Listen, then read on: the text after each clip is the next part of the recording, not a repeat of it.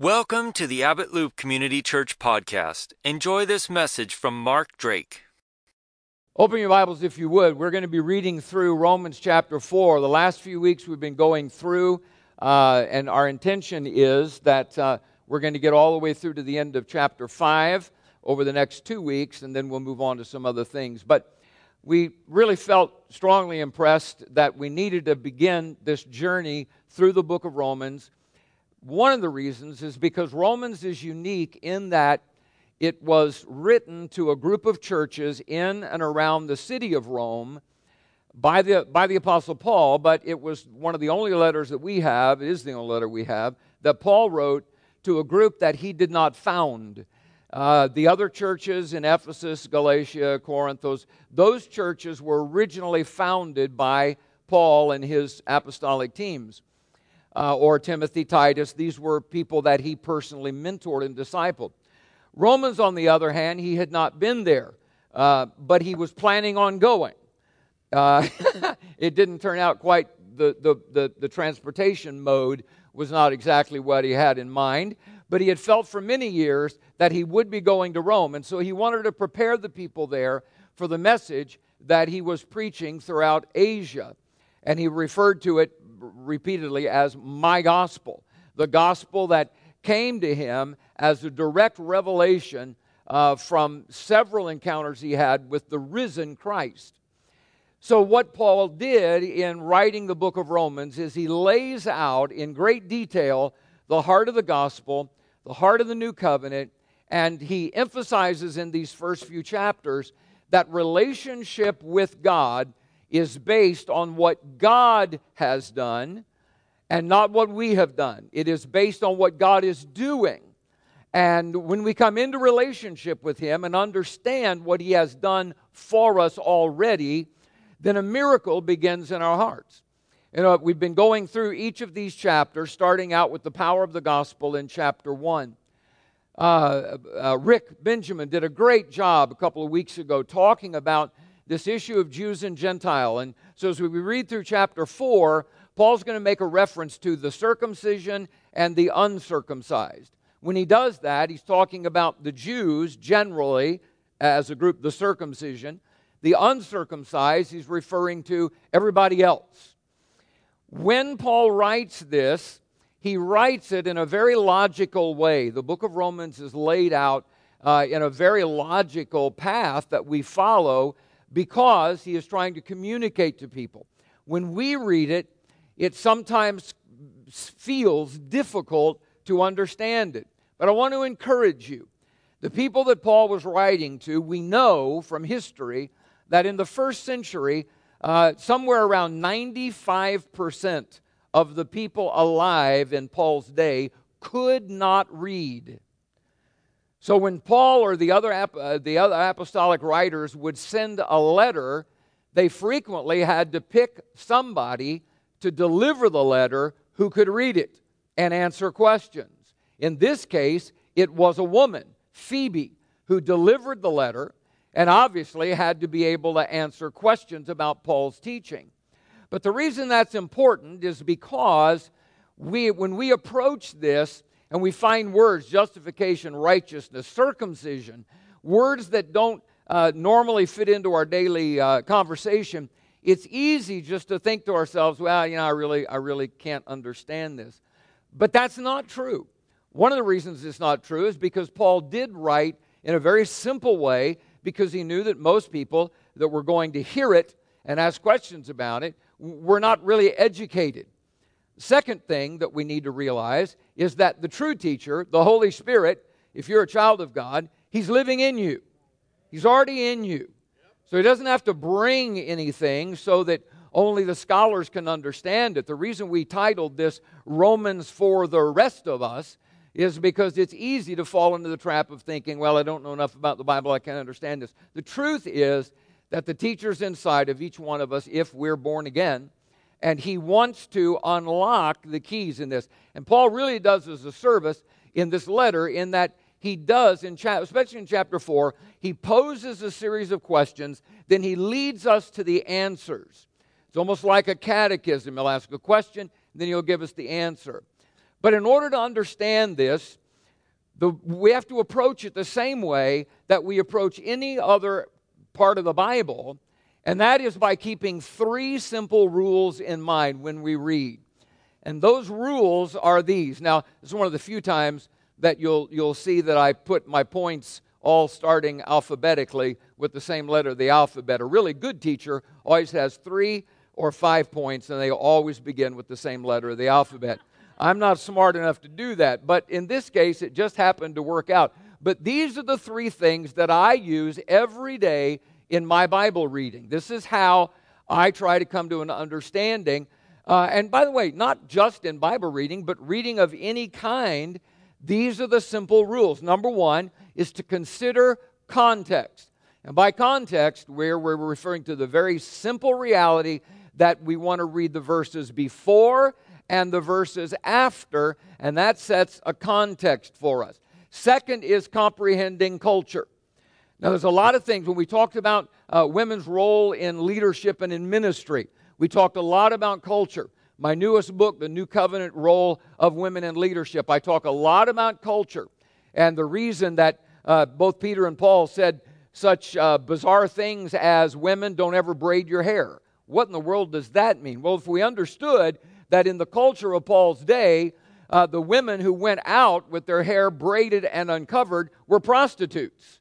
And that was part of the way they advertised. So, understanding culture is important. The cultural issue here, I think, is that we're dealing with salvation and teaching the gospel to people who had very little education, most of whom could not read. The third thing is the practice of comparing common scripture because none of these letters are written like a normal book would be written. You have an introduction, you lay out a, a, a point of, of, of tension or questioning, you develop characters, the story unfolds, you come to an obvious climax at the end, and when you're done, you say, okay, now I understand. These are letters uh, in the New Testament, they're not books.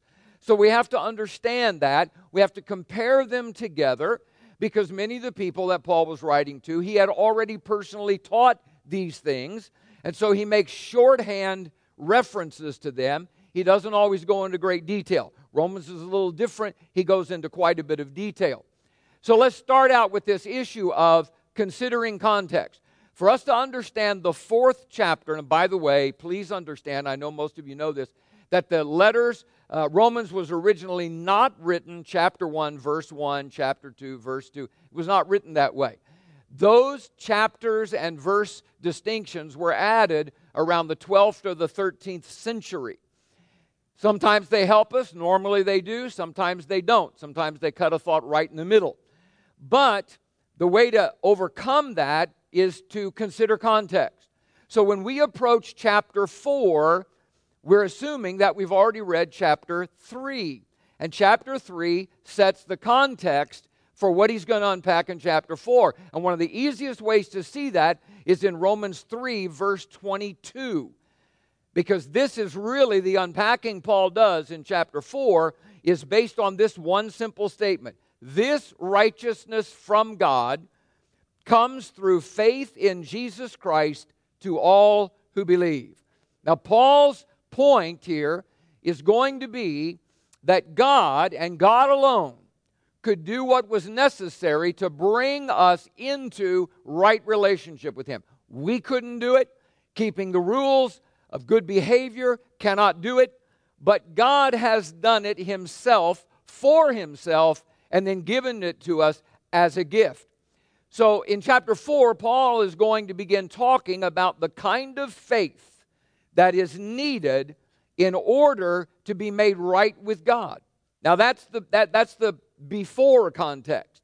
The after context is in Romans 5 1.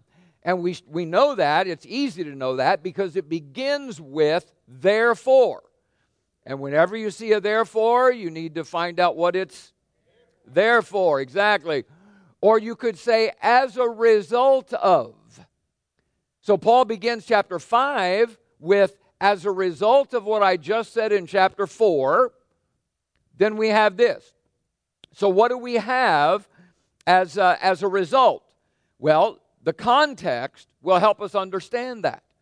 And the context is beginning in chapter 5, verse 1. Therefore, since we have been justified by faith, so chapter 4 is all about being justified by faith. The result is we have peace with God through our Lord Jesus Christ, through whom we have gained access by faith into this grace in which we stand. So, what Paul's going to draw our attention to and teach us in chapter 4 is supposed to result in us having faith before God, us having peace with God, and us understanding uh, what grace really is and how to begin to grow in grace and to live in grace. And it all starts with this issue of what we believe. The truth is, your belief will determine your behavior.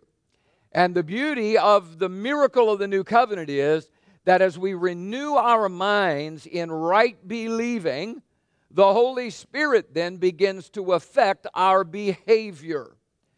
It's easy for some to say, oh, well, when you just say believe, believe, believe, uh, it's too simple. But the reality is that the act of believing, now we're going to talk about what we have to believe. You have to believe the right thing. So definitions matter. But here we have it. Now, let me go back just for a minute because uh, I don't want to miss this. The core message that Paul traveled throughout Asia teaching can be found in Acts 13, verse 38 and 39. This is the core message that he was teaching wherever he went. Now, listen to this. Therefore, my brothers, I want you to know that through Jesus, the forgiveness of sins is proclaimed to you. Now, listen to the way he defines or describes forgiveness through Jesus, not just forgiveness in general, but through Jesus. Through him, everyone who believes is justified from what? Everything you could not be justified through or from by the law of Moses. So, the cornerstone of Paul's message is the chief cornerstone, Christ Himself.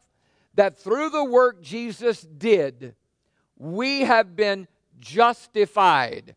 Now let's talk just for a minute about justified or justification. Justification means that we have been made right.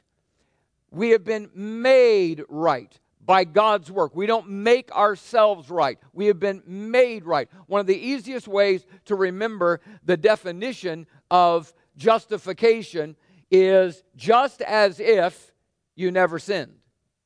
What God does for us is he not only pays the price, but he took upon himself the penalty so that our sins were removed. We're going to come back to that in just a moment, but it's important to understand here's the context. Righteousness comes through faith, he says in chapter 3. As a result of that, we have peace with God and we have access to the power of his grace. Then we come to chapter 4. As we read through chapter 4, I want you to keep this in mind that when we're reading the Bible, remind yourself that the model clarifies the meaning. In fact, this is true virtually in all languages. And you've heard me say this before. If, if I were to say to you, hey, listen, I forgot my, my satchel with my notes in it, would you go out into my boot and get my bag? Well, if I was in Great Britain, you would understand exactly what I meant. Over here, you would say, How big are your boots that you could carry your bag inside of your boot? But in Great Britain, you would know that I'm referring to the trunk of my car. Well, the model clarifies the meaning. If you say your, your, your boots are out in the parking lot, yeah, that white one right there. Oh, your car. The model clarifies the meaning. The reason that's important is because you and I were not there for that three and a half years where Jesus taught. The people who were there were able to interact with him. We know that he said a whole lot more than what we have records of. John said if everything was written down that Jesus said and did, uh, the books in the world could not contain. There's a lot going on that we don't know about. But when we read the Gospels, it helps us. However, when we read the Gospels, we still face some limitations because you know that when you watch someone talk and not just read their writings, you get a much broader understanding of what they mean. By listening to me right now, it's probably pretty obvious that I feel very strongly about about this chapter 4. I, I, and the reason I feel very strongly about it is because for the last few weeks, I, uh, Lee, other teachers on our staff, and pastors, we've been talking about this and feeding on these words for weeks now. So I'm a little pumped. Now, if I just wrote this out and sent it to you, you would not be able to get the idea that I'm pretty pumped up about this. Uh, last week, Lee, uh, uh, when Lee got up here in the first service, she broke down crying. I mean, she was very emotional, and some people didn't quite know what was going on, but the reason is because she'd been feeding on what it means to be made righteous before God as a gift. She'd been eating on that all week long. But you had to watch her and see her and not just read what she was delivering. Same way with the scripture. We read the words of Jesus and the way he acted, but when we see the way the disciples modeled that in their life in the book of Acts, in the following epistles, it helps to clarify the meaning. So, let's begin in chapter 4 uh, with Paul. And let me say this as we start it that what Paul does in this chapter, which is a great benefit to us, is he poses a series of questions and then he gives the answers. Now, I'm going to kind of let the, the secret out of the bag here and get right to the answers first. This is what he wants chapter 4 to convince us of. And when we're convinced and put our faith in it, then certain things change in our lives. Number one, he's going to con- try to convince us in chapter 4 that those who put faith in God the way Abraham put his faith in God have been justified, excuse me, have been justified before God. That's one of the results of reading chapter 4 is that I should come to believe that I have been justified. Now the literal Greek for justification means to make just or to make innocent. Again, the easiest way to understand it for me is just as if I'd never sinned. You say, well, how is that possible? Because he's God. And that's the whole point of the new covenant is that God wants to do a miracle. This requires a miracle. But Jesus has already taken upon himself the penalty for our sin. He paid for that penalty, or he paid the penalty for it. And the result is number one, we've been justified just as if we'd never sinned. Now, it's hard to wrap our brains around that. That's why we need to keep renewing our mind by reading this over and over and over again so that our minds are constantly being renewed. Number two, we're told in, uh, uh in, in the after part of the context, chapter 5, verse 1, that we now have peace with God. Put another way, God is not mad at you. If you've received the gift of rightness with God through Jesus, God has put away his anger. He's not mad at us any longer. One of my favorite passages on this is Isaiah 53 and Isaiah 54. In fact, I'm writing a, an ebook on that right now. But Isaiah 53 is He was wounded for our transgressions, bruised for our iniquities, the sin of us all been laid upon Him. How many believe that? You believe that? If you believe that, then we also then have to read into chapter 54 and believe what comes next. What comes next is God speaking, saying, As I swore to my servant Noah, I would never flood the earth again. I swear to you now, I will never be angry with you again. That's awesome. But how many are honest enough to say, Yeah, but I don't always feel that way? Which is why we have to be renewed and have our mind renewed over and over and over again. Which is why, by the way, that Sunday after Sunday, as we're going through Romans, we're all essentially saying the same thing is that we're trying to bring us to an understanding where we believe what Abraham believed. And then the third thing is that as a result of believing these things, we have access to the miracle of grace.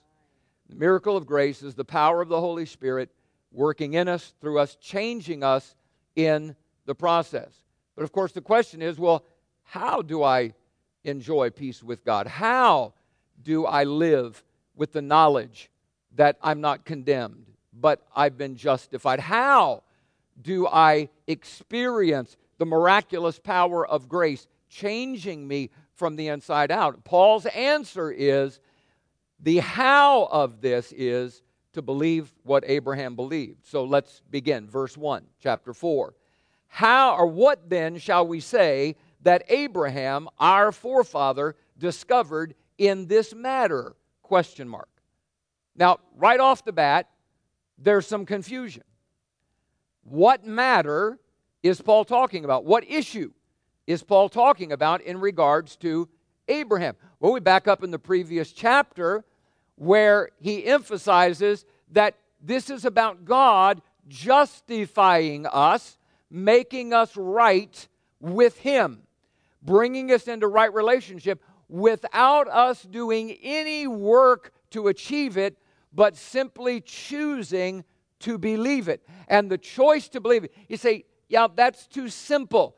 Well, pulling the trigger on a gun is pretty simple too.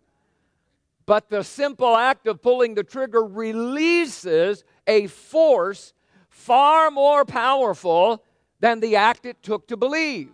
That's the miracle of the new covenant. It releases by our faith, believing God means what He says, that releases a power way beyond what it took for us to actually believe it. So the matter is that he's talking about is how is a person justified? How are they made right with God? And, and it's interesting to note, I think, to remember that justified and righteousness come from the same root word. They essentially mean the same thing. If you've been justified, you've been made right. In this case, made right with God. So, what are we going to say about Abraham about this matter of how does a person be made right with God? Verse 2 If in fact Abraham was justified by works, he had something to boast about, but not before God. What does the scripture say? Now, here's the key right here Abraham believed God, and it was credited to him as righteousness. Abraham believed. Now, obviously, then we have to deal with the question of well, what was it that Abraham believed?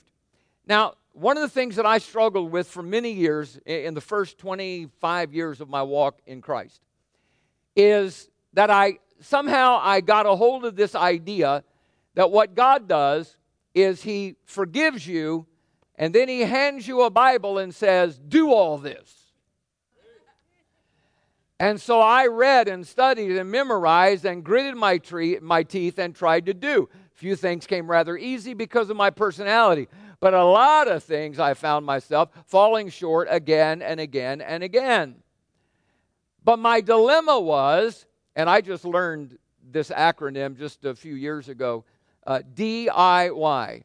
Does anybody know what that stands for? DIY. Do it yourself. I'm such a dunce I only learned what that meant just a couple of years ago. My kids had to tell me. But I, I do have a, an excuse. I am one of the world's worst mechanical guys you'll ever meet. I just learned a few years ago that there was actually two kinds of screwdrivers.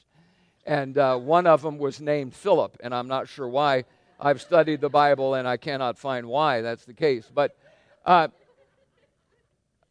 but I literally approach my Christianity as if it were a do it yourself project. I mean, you got the Bible. What more do you need, right? Just read it and do it. Well, here's the good news. The good news is that the miracle of true New Covenant Christianity is not a do it yourself project, it is a D I T M. Do it to me. That's what the miracle of regeneration and the new covenant is all about. You are made righteous then you begin to behave righteously. And the more you renew your mind in the fact that you have been eternally made right with God, the more you grow in your ability to choose right behavior. But the, the, the right behavior is a result of the right believing. So Paul emphasizes about Abraham, and he says, what shall we say? Abraham, this is what we say Abraham believed God. That's the answer. Abraham believed God, and it was credited to him for righteousness. Now, the question would be yeah, but what did Abraham believe? Specifically, what did Abraham believe? Because that's what I'm supposed to believe. Let me put it like this Abraham believed that God would do for him what he could not possibly do for himself. That's what Abraham believed. God said, I will make you right with me without you doing anything other than believing. I will do for you what you cannot do for yourself. Then, as God frequently does, he created a situation in Abraham's natural life that would illustrate what God was promising in his spiritual life. He promised him a son, even though both of them were already too old to have children.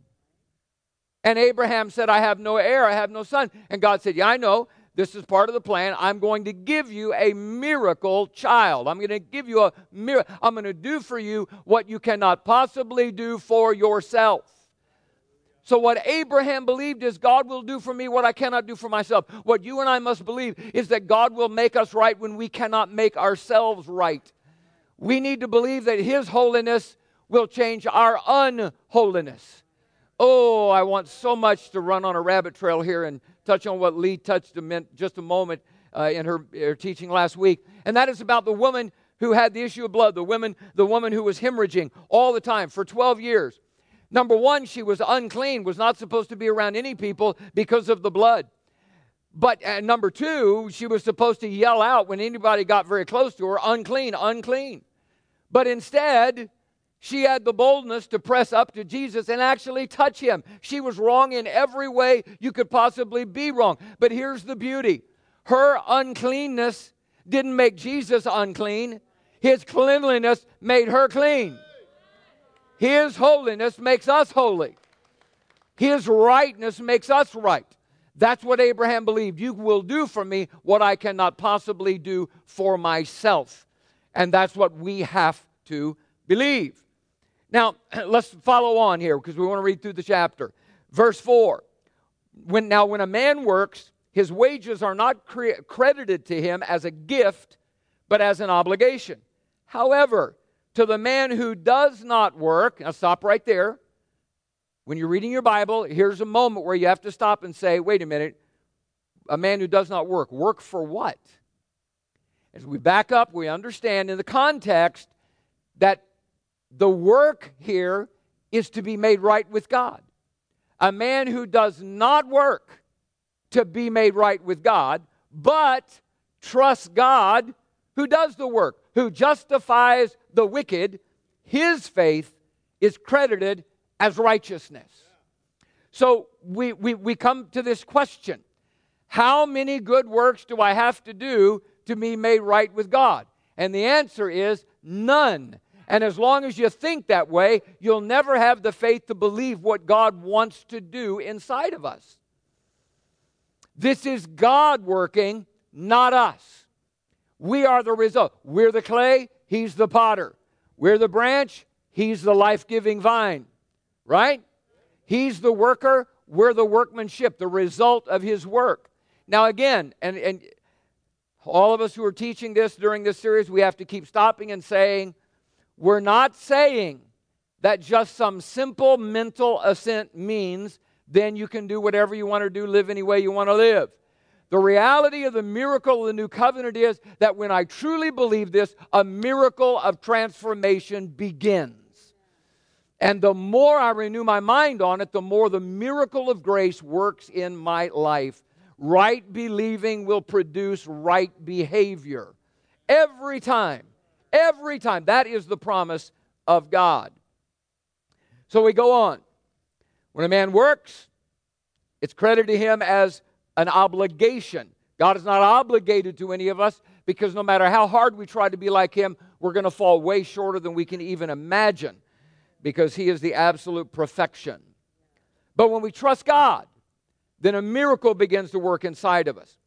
Now, he goes on and he says, David says the same thing. And again, Pastor Lee brought this up last week, and I, I, I, really appreciated what she had to say, and I've been thinking about it all week. David is unique in the Old Testament. He's not the only one who thought this way, but he is the primary one that we're told about. Though David lived under the Old Covenant, which meant that his sins were covered by sacrifice, but because they were still there, he kept behaving badly and had to keep coming back, making sacrifice, sacrifice, sacrifice, had to keep it up over and over and over again. In the new covenant, Jesus offers sacrifice once for all. But David had a unique revelation, a unique understanding that went beyond the old covenant repetitiveness. So uh, uh, Paul quotes David here and he says, David says the same thing. Now, when we say the same thing, what's the same thing? That if a man believes, then he is justified before God. That results in behavior, but it begins by belief. And he says, David says the same thing. When he speaks of the blessedness of the man to whom God credits righteousness apart from work.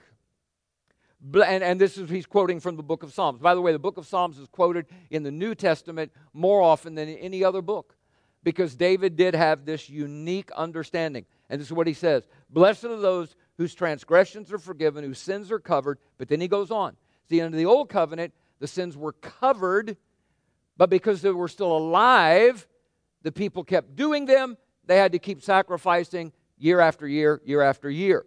But David goes on and says, But blessed is the man whose sin the Lord will never count against him. It's an amazing statement. It's an amazing statement. It's a statement that I have to keep renewing my mind in all the time. Because everything around me tries to say the wrong thing. You're guilty, you're guilty, you're guilty, you're still not good enough. But the problem is, I'll never be good enough as long as that's where my focus is. When my focus is the work of Christ, both at the cross and within me today, when that's my focus, then grace works in me and I'm being transformed. I'm being changed. But that has to be my focus. So blessed is he who believes this, who believes that God justifies the wicked and will never count our sins against us. Now, that was the core message that Paul taught as he traveled around. We saw it in the book of Acts. The Paul traveled around teaching that he who has put his faith in Christ is justified from everything that the law could never justify us from. So David could see this. Psalm 103 and many other places, but verse 12 As far as the east is from the west, so far has he removed our transgressions from us. That sounds like it's right out of the New Testament, but it's out of the book of Psalms. Because David prophetically had an understanding. And of course, when you read more of what Paul has to say, both Paul and Peter say every prophet under the old covenant was actually speaking about this topic, even though they didn't understand it. David certainly was. Verse 9, chapter 4. Now, is this blessedness? Now, what, again, you stop there and say, wait a minute, what blessedness? Paul just got done saying, uh, quoting David, blessed is the one who knows the Lord will never count his sins against him. If you know that, you believe in that, you renew your mind in that, you live in that, then he says, he asks this question again Is this blessedness for the circumcised or the Jews only, or is it also for the uncircumcised, Gentiles? Then he goes on with his own answer. We have been saying that Abraham's faith was credited to him as righteousness. Now, here, another question. Under what circumstances was it credited? All right, let's talk about this in plain, simple language. We have been saying speaking on Paul's behalf. We have been saying that Abraham believed, and as a result, God made him righteous. He did not do any work to earn righteousness, he simply believed God. Now, as a result of that, our behavior then begins to change. But the key is always what we believe. So, Paul then says, now, under what circumstances was Abraham made right? Now, this is a which comes first question that he's going to ask. Was Abraham made righteous after he was circumcised? Or was it before? This is an important question. Am I right with God after I begin to do Christ like things? Or am I right with God the moment I believe, and that then begins to empower me to start to do Christ like things? This is the question that Paul presents. Because the Jews, think about it. A Jewish man was circumcised when he was eight days old. He had nothing to do with it except the pain. He had nothing to do with it. His parents made the decision. So, Paul is trying to give us which comes first. And you and I have to be rooted and grounded in the answer to this question which comes first?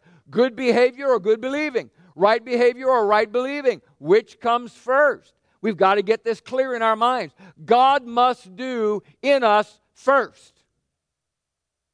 God must do in us first. That's the reason that Paul said the heart of the new covenant is Christ comes to live in you. And as a result, fruit from the Spirit who's living in you begins to flow out of you. We do not produce good fruit so that God will accept us. We rejoice in the knowledge that we've been accepted by the Father, and that begins the work inside of us of transforming us. So we've got to get what comes first. And it's always this way. When you find yourself getting off the track, when you find yourself uh, falling off the right way, the, the answer is not to look in the mirror and try to add up all the ways that you're missing it and then grit your teeth and make your list. I got to stop this and stop that. That's not the answer. The answer is to look at the vine, to focus on the vine. That's where my life is coming from. And I'm in this situation of making stupid choices and reaping what I've sown because I've gotten my, my focus off of the life of the vine. I've gotten it onto myself.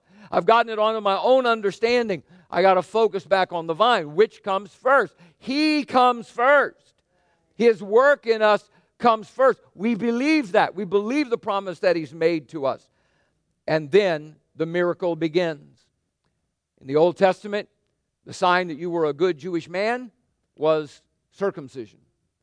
But in the New Testament, the sign of what God is doing, Paul refers to as the circumcision of the heart. Something is cut away from us internally, not externally, but internally. In fact, when you go back to Pastor Rick's sharing with us from chapter 2, we read this Romans chapter 2, verse 28. A man is not a Jew if he is one outwardly or only one outwardly, nor is circumcision merely outward and physical. No, a man is a Jew uh, if he is one inwardly, and circumcision is the circumcision of the heart by the Spirit. See, this is the miracle of regeneration that starts when we enter into the new covenant, when we believe the promise that has been made through us in Christ, it begins a miracle. And there's a circumcising of our inward heart by the Spirit. I love this. Galatians 6 says, Neither circumcision nor uncircumcision means anything. What counts is a new creation. See, the miracle of true Christianity is there's a miracle going on inside of you. There's a miracle of change and transformation going on inside of us when we believe what God has promised us. All right, we got to keep on moving here because we got to be done by 2 o'clock. Verse 13. I won't, I won't use up all my time. All right, verse 13. It was not through the law that Abraham and his offspring received the promise that he would be heir of the world, but through the righteousness that comes by faith. Righteousness, right relationship that comes by faith. But what am I supposed to believe? That God will do for you what you cannot do for yourself. God has done for you what you cannot do for yourself. You will get the ever growing benefit of what He's done if you'll believe, but you cannot begin it by trying to do a good work, but to believe through righteousness that comes by faith. For those who live by the law are heirs, if those who live by the law are heirs, then faith has no value and the promise is worthless because law brings wrath. And where there is no law, there is no transgression. Therefore, now again, we find another therefore. So we have to connect this to what we've been reading. Therefore, the promise comes by faith, so that it may be by grace. And by the way, grace always causes Christ to get the credit. See, any, any change, transformation, godliness in your behavior has to be set up so that he gets all the credit. There can't be any other way for this to work so that he gets all the credit. So then the promise comes by faith, so that it might be grace, and now listen to this, and may be guaranteed to all Abraham's offspring. Well, wait a minute. I'm, I'm Native American, Choctaw tribe. I'm not Jewish. So I guess I, I, don't, I don't get in this. Oh, no, no, no, no, no. Abraham's offspring has nothing to do with genetics. Abraham's offspring has nothing to do with whether you are genetically a Jew or a Gentile.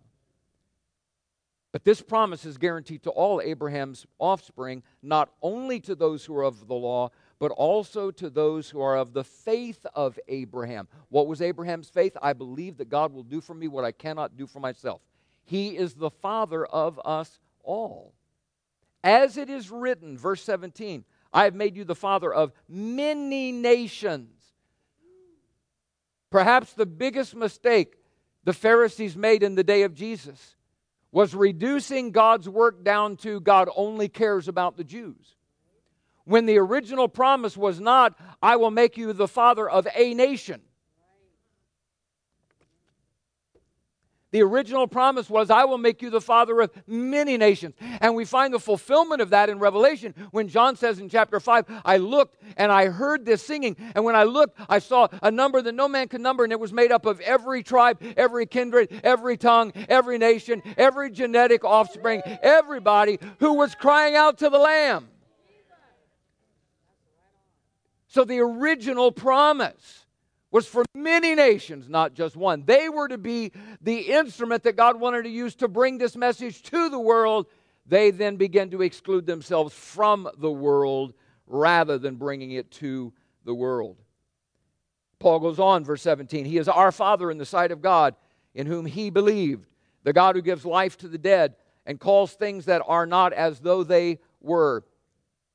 I just want to make one statement here. There is what I consider to be uh, some pretty destructive teaching out there that leads some people to teach that you and I should be able to call into being that which is not. If we're sick, we just call our healing into being. If we're poor, we call our prosperity into being. A simple reading of this verse says that Paul is talking not about Abraham, but about whom? Who? God. God is the one who gives life. I can pray for it, but I certainly can't give it.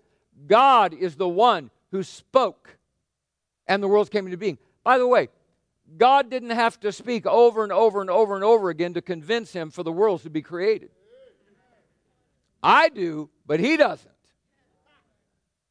And that's the kind of faith I want to have. I want to have faith in him, not faith in my ability to have faith. That book will be available soon. All right. Oh, Jesus, help us. All right, let me let me let me let me bring this horse to a pretty quick close. Verse 18, against all hope, Abraham in hope believed, and so became the father of many nations. Just as it had been said to him, so shall your offspring be. Without weakening in his faith, he faced the fact that his body was as good as dead since he was about a 100 years old and that Sarah's womb was also dead. Yet he did not waver through unbelief regarding the promise of God, but was strengthened in his faith and gave glory to God, being fully persuaded that God had power to do what he had promised. This is why it was credited to him as righteousness. Abraham was right before God because he believed God when he said, I will do for you what you cannot do for yourself. Now, when we wrap this up, we have to be honest and have integrity when we talk about the faith of Abraham and Sarah. Because Paul says, a few millennium after they were dead, that they never wavered in faith. But a simple reading in the book of Genesis of the life of Abraham certainly seems to lead us to a different conclusion. Because when you read about the life of Abraham, this is what you find. You find that he, out of fear, left the promised land and went back to Egypt. Out of fear, he lied on several occasions over some really important things, like, I'm not married. His cowardice put his wife at great risk more than once, and God had to rescue her. Both he and Sarah laughed when God said, I will give you a child. If you read in the book of Genesis the story of God making this promise about a child, Abraham laughed so hard he fell down on the ground and said, How can this possibly be with an old dude like me? That's the New Living Living translation. Sarah laughed at the promise of God and when God said, Why did you laugh? What did she do? She lied to the Almighty. I didn't laugh. And you know what God did? Gave her a son. No lightning, no punishment. Why not? Because the God with whom we have to do understands our weaknesses. Hebrews chapter 4 tells us that we have a high priest who understands our failure. He understands our struggle. And then that chapter ends with draw near to him and to his throne, for the power of grace will change you. Why could Paul say Abraham never wavered? Number one, because God saw his heart, not just his outward actions. How many are grateful that your heart is not always revealed in the way you act?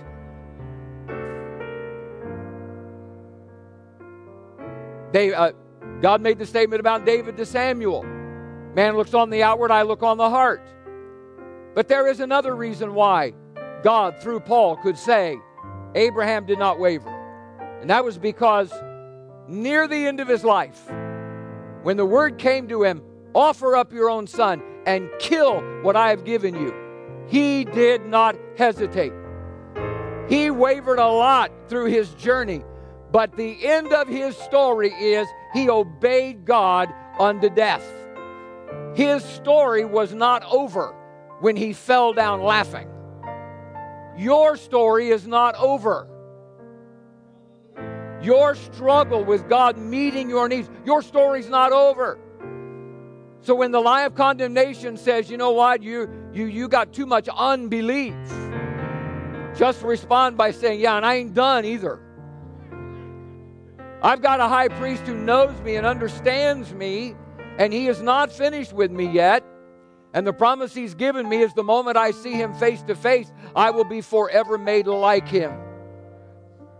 Paul's summation in this chapter is this the words, quote, it was credited to him, were not written for him alone, but also for us, to whom God will credit righteousness. For us who believe in him who raised Jesus from the dead, who was delivered over to death for our sins and life for our justification. Jesus died to pay for your sin, but he lives so that you might be able to have him living in you by his Spirit and justification working on your behalf. This is all, all of this is so God gets all the credit. All of this is so you and I become the recipients, he gets all the credit. God gets all the credit for your faith. Your faith is the result of having your mind renewed about the faithfulness of God. Hebrews 11 says that Abraham and Sarah did what they did because they counted him faithful who had promised. They doubted the specifics of the promise time and time again, but they did believe that the one who made the promise was faithful. You don't need to struggle to have faith. You need to keep renewing your mind in how faithful God has been, how faithful He has promised to be. Your redemption he gets the credit. He paid for it. Your righteousness, He gets the credit. He paid for it. Your justification, He gets the credit. He paid for it. He made it happen. And our growing sanctification, which is us being made more and more like Him, it's the work of His grace. Our responsibility is to believe. And by the way, He's the only one that can do this. It cannot be possibly done by anybody else. You can't do it. I can't do it. The law could never do it. No one can, but Christ in you can because He is the one perfect God man who has come on your behalf. And if you're a believer, God's hope for you, His desire for you, His wish for you is that you live condemnation free. But the reality is that we all, in some way or another, struggle with it. we can be set free from it. That is the promise of the new covenant. That the Holy Spirit wants to keep renewing our minds, breaking off of our thinking the wrong kind of thinking that causes us to feel condemned. Condemnation steals our faith. Condemnation makes us doubt the love of God and not be able to enjoy Him and His love for us. But the good news is that the Holy Spirit can easily wipe condemnation out of your mind, out of your emotions. But it does require you drawing near to Him. I'd like for you to stand if you would, please. If you're here this morning and you have not yet turned the ownership of your life over, we're going to have some of our friends come up who want to pray for you. They want to agree with you that the Holy Spirit will bring you to the Son so that He can come and live inside of you. He already paid for the forgiveness of your sins. He's waiting for you to receive that. He already made a way for Him to live in you by the power of His Spirit. He's simply waiting for you to draw near to Him and believe it, and He'll cause you to receive it. So if you've not given your life to Christ, I want to encourage you before you leave this building to come up to the front for a few minutes here. This is the most important decision you're ever going to make. For us believers, if you're still battling with these, and many of us do, all of us do in one way or another, but there is a way to live without this, and there's a way to grow out of this constant wheel or circle of condemnation. But it requires the work of the Holy Spirit renewing our minds.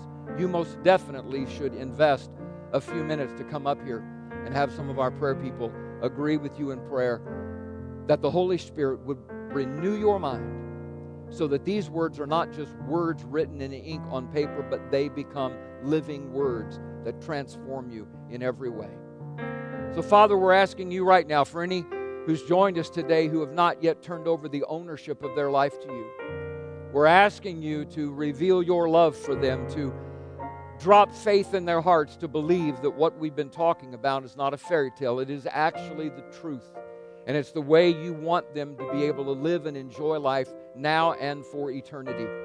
What is required is for them to draw near to you and surrender the ownership of their life. Lord, I pray for your people who are here today that still struggle with grasping these things. It requires a work of the Spirit. May you do that work and cause these words to become living words, changing us from the inside out. In Jesus' name. Amen. Hebrews chapter 2 makes an amazing statement. It says, Because he is the one who is both sanctified and is sanctifying us, he is not ashamed to call us his family. Right now, not someday, but right now. If you live with any sense of shame, you need to come up and get prayer and leave without it. You need to leave that here. If you're embarrassed by your struggles.